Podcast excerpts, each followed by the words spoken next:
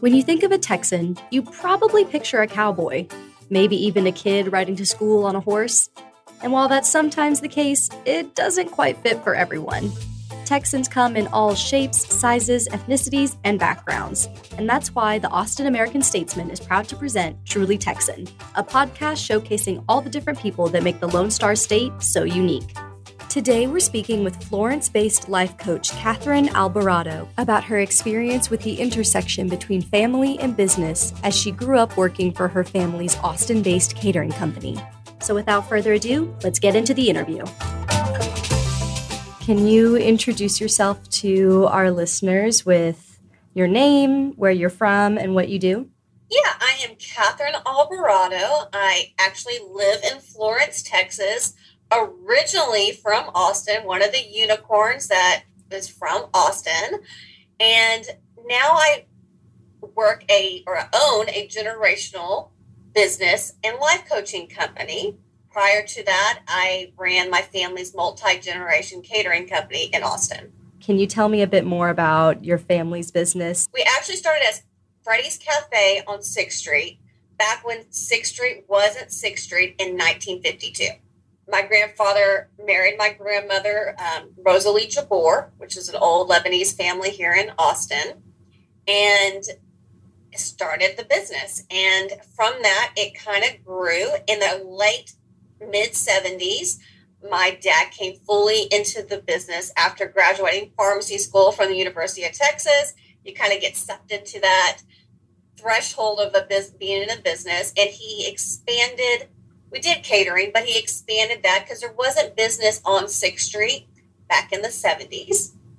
And he from the set from there, Dad purchased a piece of property off of Lamar, 6406 North Lamar, which was right next to Threadgill's on Lamar. It's a little house. So all of the 80s, we worked out of that facility. He grew the business, tons of business at the University of Texas, tons of business at the Capitol, of course, weddings and a lot of other social events. In the early 90s, we sold that property and they moved up to Kramer Lane, where the property is still, and the current owners of Dagar's it have um, still have that property. Through the 90s, Dad worked the business. He put us all through college. We all have our degrees from various Texas universities. I was the only fool that came into the to the family business. No, I have three brothers, and I was the one that wanted to come into the family business. So in 2001, literally two weeks after graduating from college, I went into the family business full time. Now, when you work in a family business, you're in it since conception. There's no ifs, ands, and buts about it. If, if daddy tells you to show up, you show up. So I was doing events at Camp Mabry when I was, you know, four, five, six, seven, eight, because that was how you spent time with the family. I was running full weddings by the time I was 16. So I didn't come into the business with this eye of, oh, I don't know what it is. I knew exactly what it was. 2001 to 2012, I worked side by side with my dad. And I learned every aspect of the business. And those weren't easy years. Those were my 20s. My dad wanted to make sure that I knew every aspect of the business, and I worked 80 hours a week in the office, in the kitchen, in the warehouse, on events, everything that needed to encompass a business, I had to learn in those 10 years. Because unfortunately, my dad passed away in 2012. In 2012, now I was the only person responsible for the business. My mom worked in the business, my mom did things, but I was the sole person responsible for executing the daily stuff in the business. And that was hard for me. Fast forward 2017, my mom passed away of pancreatic cancer. And I was like, okay, what's next? But prior to mom passing away, I made a decision. I spoke to her about it, about selling the business. And I sold the business not because there was a need for me not wanting to do it, because I love catering. Catering is not for the faint of heart. Catering is in your soul. Either you love it or you hate it. There's no in between. The problem was I had a muscular disorder. And the physical part of catering, I couldn't do anymore. Even though I had great a great team of people who handled a lot of the physical stuff, there were times that you, as an owner, you have to step up and you have to do things, and my body just couldn't do any do that anymore. So in 2020, I put the business up on the market in January. Well, we all know what happened in March of 2020. I decided to pull the business off the market because nobody wants to buy a business that just lost a million dollars in a month. I decided to let's reboot, let's rethink, everything should smooth out.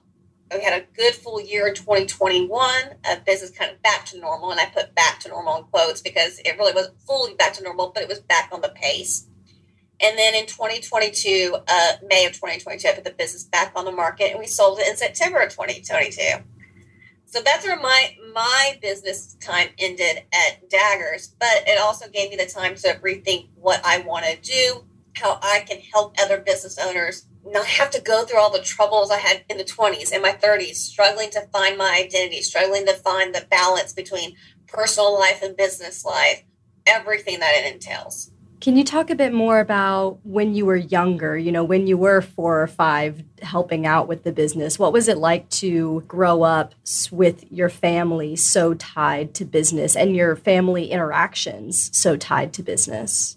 As a youngster, as a baby, you don't know any different. You just think you're spending time with the family. So, you know, going to Camp Mabry on a Sunday and feeding the reservists, that was just spending time with the family. You put the pie out and daddy and at that time, my grandfather was still alive, daddy, my jinto, my, my grandfather. We were there to serve people and serve the public, right? When we did Texas Longhorn Band Camp and we were filling up iced tea glasses, and we just thought it was fun. It didn't click till you were like 14 or 15 that you were working for free and that you needed something out of it because you wanted to go spend time with your family instead of with your friends instead of your family so in that moment is when you start negotiating with your father. Hey, I want to get paid X amount to do this job. Um, he kindly reminded me that we, we paid for certain things and we got a car, we had to pay for gas and all these other things that, you know, we forget as teenagers, right? So it was great as a kiddo because you didn't know any different. It was just part of being in the family as you grow up and hit your teenage years, you don't want to do that because you want to be independent. You want you don't want your dad calling you saying you have to do this because XYZ person didn't show up to the event, so now you have to go to, the event, or they forgot water glob goblets, so now you have to go to the um, warehouse, get 100 water goblets, and take them all the way to up 620 and 2222 which was a long way out there back in the day. It's not like it's all closed in now. It was it was out there. so it was di- it was a different time, but you you didn't know any different. It was being with family. As you went into adulthood, it, it changed obviously because you're trying to find be independent, be your own person, find your own identity. Looking back on that childhood experience, now that you do know better, do you feel that you were maybe robbed of a quote unquote normal childhood? Absolutely not. I would I would give back those times of spending with my mom, my dad, my grandfather. Um, if I could have that back, I would absolutely get that back. Because even though we were quote unquote working, that's how we did fun things. Even my eight year old, he's nine now, but growing in the business, he understood that to do the things we wanted to do as a family, we worked really hard in other areas. And it taught me that work ethic. It taught me that you show up no matter what. It taught me that when people don't show up, what happens. It, it taught a lot, a lot, lot of life lessons for me that I would love to pass on to my children and to, to they hopefully pass on to their children. Why did you want to go into the family business in the first place? I love catering. I mean, even though I tried to run for it for a long time, I realized how much I loved it. There's nothing boring about owning a catering business. There is always a disaster waiting around the corner. you know, whether it be from a client, whether it be in the kitchen, whether it be literally the building burning down, there is always something happening in a problem that you have to solve. And I love that I had to solve a problem every day. It can be a minute problem, it could be a large problem, but you're always moving, you're always figuring out the next thing. It catering is not boring. Also, I was a daddy's girl. I mean, at the at the end of the day, I was a daddy's girl, and to me, there was nothing better than working with my dad. My dad was a very educated man who ended up being a caterer, going into the family business. My dad had a degree in chemistry from Southwest Texas State University had a degree in education. He did teach school at Reagan High School back in the early 70s. He had a degree in pharmacy from the University of Texas, which he kept his pharmacy license active all those years. Um, when he was building up the business, he would work late night shifts at ND Pharmacy, which was at Lavaca and 15th. Um, now it's, I think it's a Hampton Inn now, but right next to the Scottish Rite Theater. And he would work nights there to help pay off debt, to help continue the business and run the family business. So dad really sacrificed a lot to ensure that the business continued. But his passion was pharmacy. His passion was actually he wanted to be a doctor. He he got accepted to medical school, but he took care of his family. That was his number one obligation in his mind. He sounds like a super super hard worker. He will. he was the best. He it's it's living in his shadow can be hard, but it I learned not to do that. And those were expectations that were put on me by the world after he passed away that I had to learn to work through. Can you talk about how you worked through that and came to not feel like you were living in his shadow or had to have certain expectations for yourself? Absolutely. So, my, one of my favorite stories is like three months right before my birthday after dad passed away. Dad passed away in May of 2012. I had a friend, Courtney, invite me to this wine tasting. And by no means was it a wine tasting. Yes, there was wine in the beginning, but then it was like a kumbaya. Every lady sit in a circle. Let's meditate. Let's talk about. I'm like, what in God's name did you bring me to, Courtney? This is not my thing. You know, I'm not a share my feelings type of girl. But I was stuck, and I was not going to leave because I wasn't going to embarrass Courtney. She invited me to this, and we sit down, and the first thing that happens is let's bet it. Let's take a few seconds and breathe and meditate and I'm like, what? what do you want me to do? So I close my, I play along. I close my eyes, and I really mean I, because I kept one eye open to make sure everybody else was breathing. And then about halfway through the exercise, I'm like, okay, let's let's do what needs to be done. I close my eyes and I I breathe, and there was a whole sharing session after that. And they're like, okay, now it's time to write in our journals. I was like, write in our journals? Who are you people? Which is funny now because I'm a life coach now, right? Write in your journals. And I was like, okay, what am I going to write about there? Write about. And in that moment, it, it came easier than I thought it would. Because I asked myself a question in that journal Who was I if I wasn't Albert Dagar's daughter? 32 years old, I didn't know who I was because all of my 20s, I was married, I worked the business, that's all I did and I had expectations put on me by the world. I literally had people say, You better do what your dad expects you to do. I had people saying, Well, your dad wouldn't do it this way. Then I had the family saying, You're not dad. So, in that question, I started analyzing who I was, and it took a long time. It, it, it's I'm still figuring out. I mean, you're always figuring out who you are. But I started asking questions, and the first thing I did was ask my staff, my core staff at Dagar's, what is your impression of me? What are the brutal truths of me? And I go, I want to hear it. If you ever read the book Good to Great, it talks about the brutal truths. And I'm like, I have to hear this. Oh my God, did I not have to hear that? but it, it was good because it made me stand back and analyze how I was managing who I was, how I was trying to be quote unquote a man in this business world and by being tough by being assertive it was coming across in a certain way and i needed to be me. I still can be assertive. I can still run my business. I can still but be who i am in that. And so that that was the first step. And then i just kept on analyzing myself daily. I had there were days that i failed epically and there's days that i had success. I always say the best thing about me is I'm black and white and there's no gray area. And then the worst thing about me is I'm black and white and there's no gray area. If you know that about yourself, then you can start looking at people's expressions when you're black and white and there's no gray area. Did I offend? If I offended, how can I apologize right away, etc. So that was the step of finding who I was. And then learning to say no, setting parameters, doing things, finding time for myself, taking Sundays off. Like we never at Dagar's ever had a day off. Sunday was my day. Like, don't call me unless the building's burning down. So finding that time was important to me and finding myself. Do you have a favorite memory from the catering business with your dad? Like maybe an experience that y'all shared together?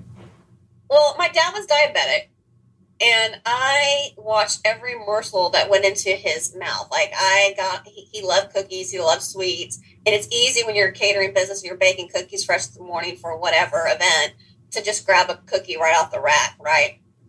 One morning, my husband and I walk into to Dagar. So you walk into there's a front foyer, then there's a door that goes into my dad's office. From that door, there's another door with a glass window that goes into the kitchen my husband's in front of me. My dad's about to walk in the door, but he has a cookie in his mouth. And my husband waves him off, like, don't come in. Like, Kathryn's right behind me. And he literally throws the cookie across the kitchen, wipes off his shirt, walks into the room, says, Hey, baby, what you doing? How's it going?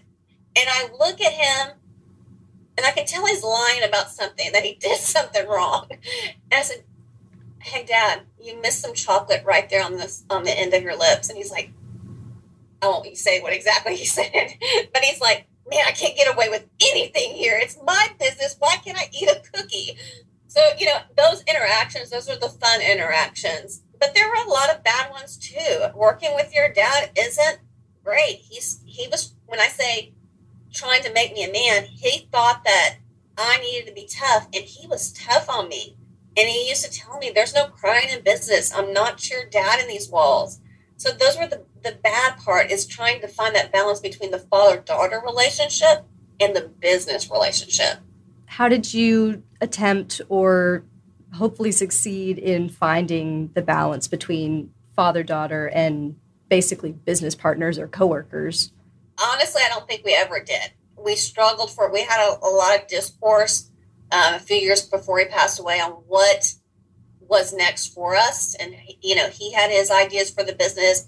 I had my ideas for the business. And 99% of those ideas were exactly the same. It was that 1% that we just, he, he didn't want to let go yet. He couldn't let go yet. And until he got really sick, that last six months of his life is the only, he had no choice but to let go. So we never really we, we had that daughter the father daughter relationship back because I took care of him. I made I was his baby girl. I had I made sure I knew his habits. I knew what he wanted to eat. I knew how he wanted to eat. I knew he wanted to eat whatever XYZ. I knew when he needed a nap, etc. So that was there. But one of his some of his last words to my mom was, I hope I prepared Kathryn enough. And for that to be his last worries on his deathbed is sad. Is that did I prepare my daughter enough to take care of the family business, to take care of everybody? He didn't want to burden me with these things. And that's why he was hard on me because he need he knew in order for me to do that, I needed to create some toughness. I needed to be that M&M, hard on the outside, soft on the inside. And I couldn't melt. I had to hold it together. Because of that, I made sure that I wasn't that to anybody else in the future. And that's who am I if I'm not Albert Dagar's daughter?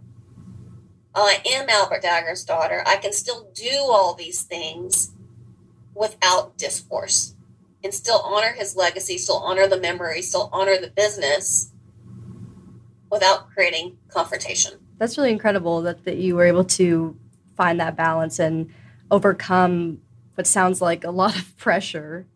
It's a, it's a lot of pressure. It's expectations. Dad used to say failure is not an option. It's not an option for us. So when you can't fail, what else is there to do? You just kind of push it down. You cry on the way home. You don't let people see you cry in front of them because they don't want to follow a crier.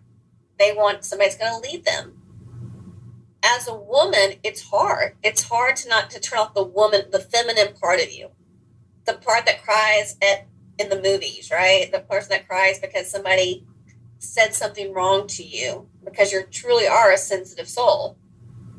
But you can't let the world see that you're a sensitive soul when you own a business. Or or that's what I thought.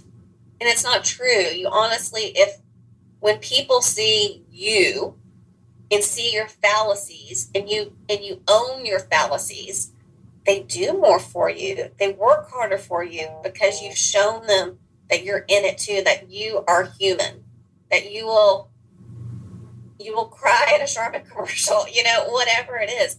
They they see you. I think that's so important for women to realize and remember that you can be tough, you can be a business owner, you can be a leader while still retaining your feminine qualities because they're not bad, even though the world usually or sometimes will make you think that those things are bad or weak. Absolutely. And as women, we can use, it to our advantage.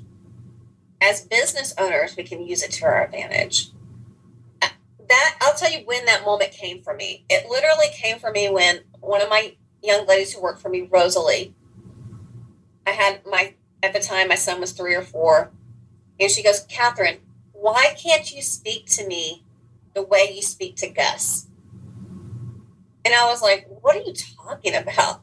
Because you're super soft with Gus and you're loving with Gus, but with me, you're sharp and you're direct and you're this and you're that. I go, well, he's my baby boy. I'm going to, eat whatever Gus wants, Gus gets, right?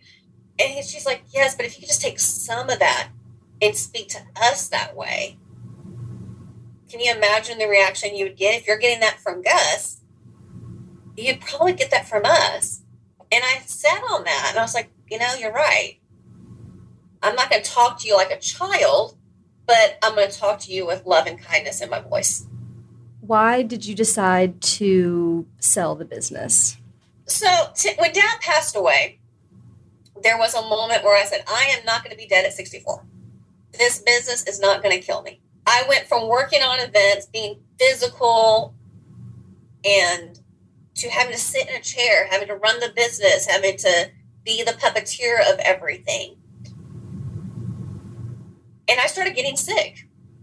I started having these secular fevers. Like every 90 days, I would have 103 fever and I'd be down for a week.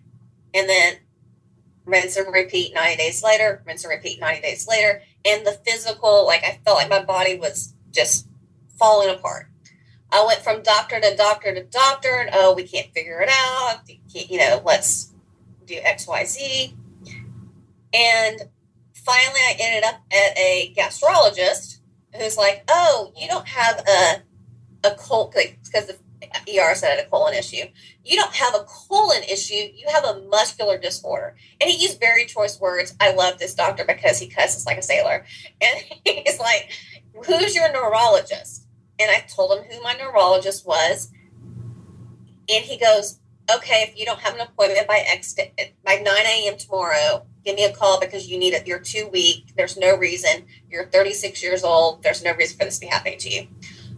Fast forward, I'm at the neurologist. He's like, why didn't you tell me these issues? Fast forward, and I'm like, well, I am going from doctor to doctor. Nobody's finding it. Um, end up having a muscle biopsy in that they found a rare, there was a disorder there. They couldn't figure it out. Ended up Mayo Clinic. 10, I have a muscular disorder that 10 people in the whole wide world have. Yay me. I won the lottery. it does not have a name. It's it's like a gene and it has all these letters and numbers attached to it. So the physical part of it, if I kept on doing what I was going to do, I was going to be dead at 64. So I made a decision. And right before mom passed away, I asked her, Is it okay for me to sell the business? Would dad be okay with me selling the business? And then I also asked his best friend.